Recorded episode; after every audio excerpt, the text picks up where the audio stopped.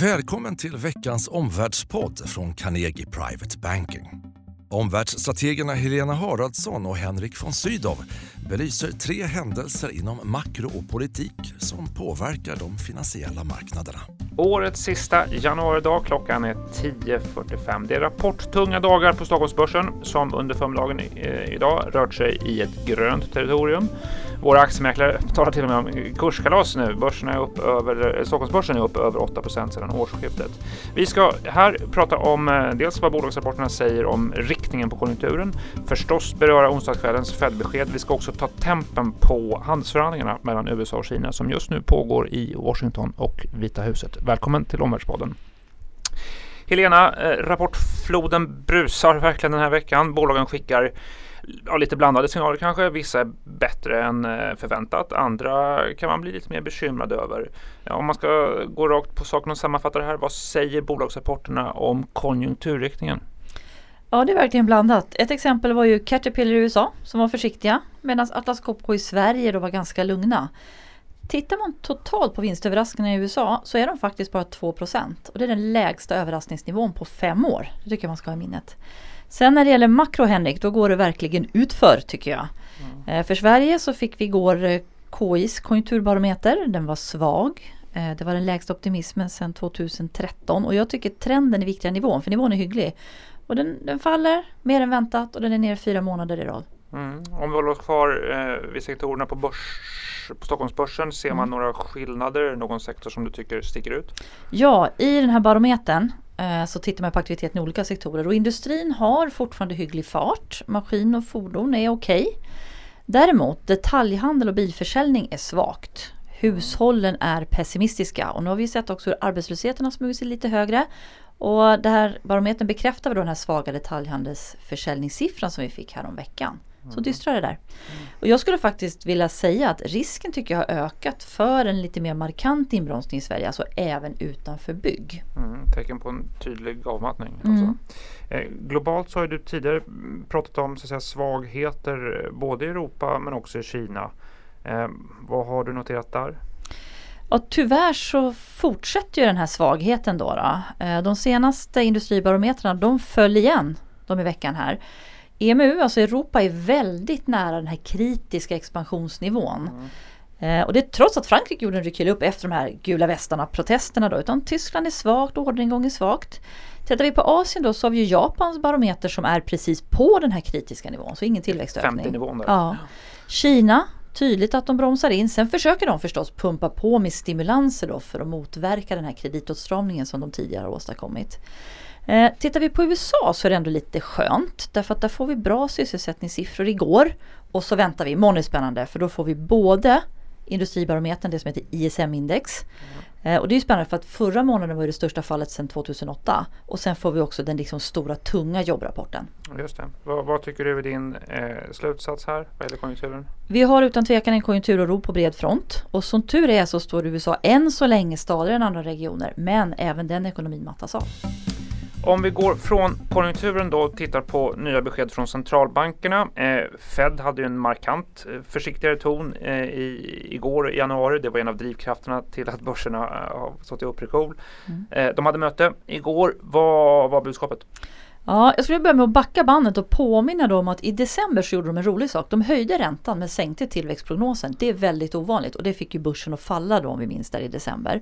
Sen i januari tog de en mjukare ton och igår då så följde de upp den här januaritonen, tidigt januari, med ytterligare då ett steg mot tydligare mjukare ton i det här då för första gången skrivna uttalandet. Det tidigare var det mer en intervju. Eh, och det här var intressant därför att den här mjukare tonen kom trots de här jobbsiffrorna som jag nämnde då som ändå är bra. Mm. Och det här var en lättnad för börsen, uttalandet igår.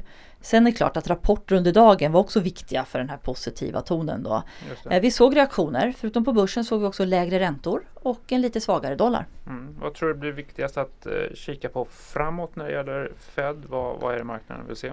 Eh, jag tror framförallt att det är viktigt att säga att det mest sannolika scenariot nu det är en Powell-paus. Mm. Sannolikheten för det scenariot har verkligen ökat. Men det är också precis vad marknaden prisar in. Eh, och jag tror att för att lyfta börsen vidare, alltså vad man ska titta på, då tror jag att man nästan krävs en sänkning eller en långsammare krympning av balansräkningen och där är vi inte. Utan vad vi däremot är i det är en period av där centralbankerna globalt, framförallt i väst, deras agerande minskar likviditeten. Det är lite peak likviditet. Mm. Det här är ingen medvind till marknaden längre utan snarare en motvind. Mm. Och verbalt så är ju det de uttrycker lite börsstödjande. Sådär. Vi finns där om det behövs. Men jag tror att då måste konjunktur och börs bli värre först för att de verkligen ska kliva in. Mm. Vad väntar vi på för besked nu? Ja, räntebaneprognosen som vi får först i mars blir ju spännande från Fed. För den säger ju tre höjningar då fram till 2020, den i december. Och den har man ju nu liksom lite sådär, tagit bort med de här mjukare verbala tonerna. Just det, förra veckan, eh, det var precis en vecka sedan förra torsdagen, så hade ECB också eh, möte. Noterar du något eh, intressant att uppmärksamma investerare på från Draghi och kompani? Svaret blir nix. Mm. Det enda lite intressanta var möjligtvis att de ser nedsiderisker till ekonomin, men där ja. visste ju marknaden sedan tidigare. Just det. Och om vi då utifrån spaningen på framförallt Fed och mm. också ECB kort, vad, vad tycker du är slutsatsen för investerare? Ja, mjukare ton från Fed. ECB ser nedsiderisker. Men det faktiska likviditetsstödet till börsen det blir allt sämre. Balansräkningarna krymper de facto och de toppade sommaren 2018 redan. Ja, dagens tredje fråga. Henrik, det pågår högnivåförhandlingar i Washington nu mellan Kina och USA. Och du sa på vårt morgonmöte i morse att upprampningen inför de här samtalen inte var de allra bästa. Berätta mer. Nej, det här veckan började inte bra för handelsförhandlingarna i den bemärkelsen att USAs justitiedepartement då väckte ett stort åtal i måndags mot det kinesiska telekombolaget Huawei. Eh, det här var ett omfattande åtal, 13 punkter, bevisföring som pekar på att Huawei har stulit företagshemligheter från amerikanska bolag, bevis på att de har brutit mot Iran-sanktioner. Eh, dessutom var det här åtal då både mot eh, finanschefen på, på det kinesiska bolaget som sitter ju då i, i, i Kanada och också mot bolaget som sådant. Det har ju varit så här i de här ekonomiska relationerna att det är hela tiden två steg framåt, ett steg tillbaka. Den här historien med Huawei, den förbättrar i varje fall inte förutsättningarna att nå ett handelsavtal, snarare så komplicerar det det är definitivt en risk att titta eh, framåt på i, i, förhandlingarna och de ekonomiska relationerna mellan Kina och USA. Nyckelfråga att titta på är hur hanterar kineserna det här? Kina har tidigare sett handelsförhandlingarna och Huawei-anklagelserna som två separata händelser. Håller man sig fortsatt i det, mm. eller blandar man ihop det, då blir det ännu mer komplext och svårt att nå resultat. Ja, om man tittar på de två olika sidorna, Kina och USA, hur ser respektive förhandlingsposition ut? Ja, Kina tar nu faktiskt initiativ eh, för att ändra lagstiftning. Det är en ganska stor sak vad, vad avser lagar och praxis i Kina som så att säga då har tvingat amerikanska eh, bolag att lämna ifrån sig teknologi till kinesiska bolag. Eh, technology transfer som det kallas. Man lägger också fram lagförslag då, förbereder mm. det, om att reformera IP-rättigheter, alltså immaterialrättsliga skyddet. USA kräver ju faktiskt mycket mer än sådär. USAs position är ju att, säga, att göra en översyn av hela Kinas eh, industripolicy, statsföretagen till kinesiska företag, myndigheternas möjligheter att begränsa utländska aktörers tillträde till kinesiska marknader marknader. De vill också så att säga, se krafttag mot det som de beskriver som statsstödd kinesisk cyberspionage. Eh, dessutom, eh, man vill verkligen ha en mekanism på en plats som gör att man kan kontrollera att Kina verkligen genomför det man säger att man ska göra det där. Så att det är ganska skilda utgångspunkter eh, i det här ska sägas. Verkligen. Mm. Det, USA det, kräver mer egentligen än bara ja. sojabönor som ska handla Och Trump ska ju senare idag ta emot den biträdande premiärministern i Vita huset. Ja. Vilka är rimliga förväntningar på de samtalen? Ja, alltså det finns en dynamik som talar för att man kommer fram till någon form av överenskommelse. Alltså dels att Kina verkligen då pressas, som du var inne på, eh, växande oro över de ekonomiska utsikterna i, i, sin egen ekonomi. Liksom då också en oro över att bli, få en begränsad tillgång till amerikansk eh, teknologi. Hot om så att säga, liksom en geoteknologisk blockad mot eh, kinesiska bolag i både USA, Europa, Kanada, Japan och så vidare. Eh, Trump å andra sidan då eh, har ju så att säga, liksom, eh, han har försökt att prata upp utsikterna för en överenskommelse. Vi vet ju om att hans favoritindikator, Dow Jones Index, eller dojan, dojan som aktiemäklarna här säger, eh, tittar man på. Där stör så att säga handelskonflikter detta. Um, det, det, där har ju bidragit till att uh, lyfta börserna tidigare under året. Så, så det, det uh, finns möjligen en risk nu att marknaden uh, blir besviken mm. i det här. Nyckeldatum att hålla koll på är förstås den första mars. Då går ju fristen eh, eller vapenvilan i handelskonflikten ut och om ingen överenskommelse nås då, då har ju Trump hotat med en ny mm. våg av tullar. Men Henrik, tror du det blir substans i avtalet då? Vad är tillräckligt för börserna? Ja, det där är ju så att säga liksom den helt avgörande frågan. Marknaden vill ha en omfattande och trovärdig handelsöverenskommelse.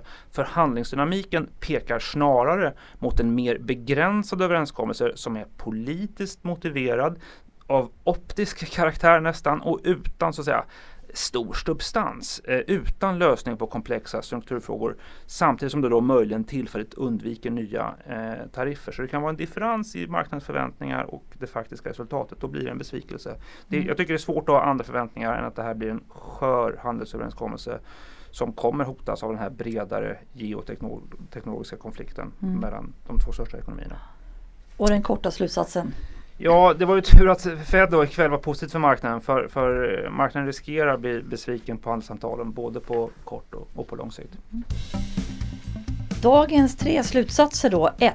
Konjunktursignalerna fortsätter sin nedåttrend. Fokus på amerikanska ISM imorgon. 2. Mer sannolikt att med en Powell-paus i amerikansk penningpolitik. Men en lättare penningpolitik är långt bort. 3. Handelskonflikten. Det finns risk för besvikelse på marknaden om avtalet inte blir tillräckligt trovärdigt eller omfattande. Nästa vecka så presenterar vi vår färska strategi och allokeringsrapport för våra kunder i Stockholm på måndag och tisdag, i Malmö på onsdag, i Göteborg på torsdag och Linköping och Norrköping på fredag. Är du kund på Carnegie, då ses vi då. Tack för att du har lyssnat på Omvärldspodden från Carnegie Private Banking. Vill du veta mer om vad som händer i vår omvärld och få aktuella idéer till affärer?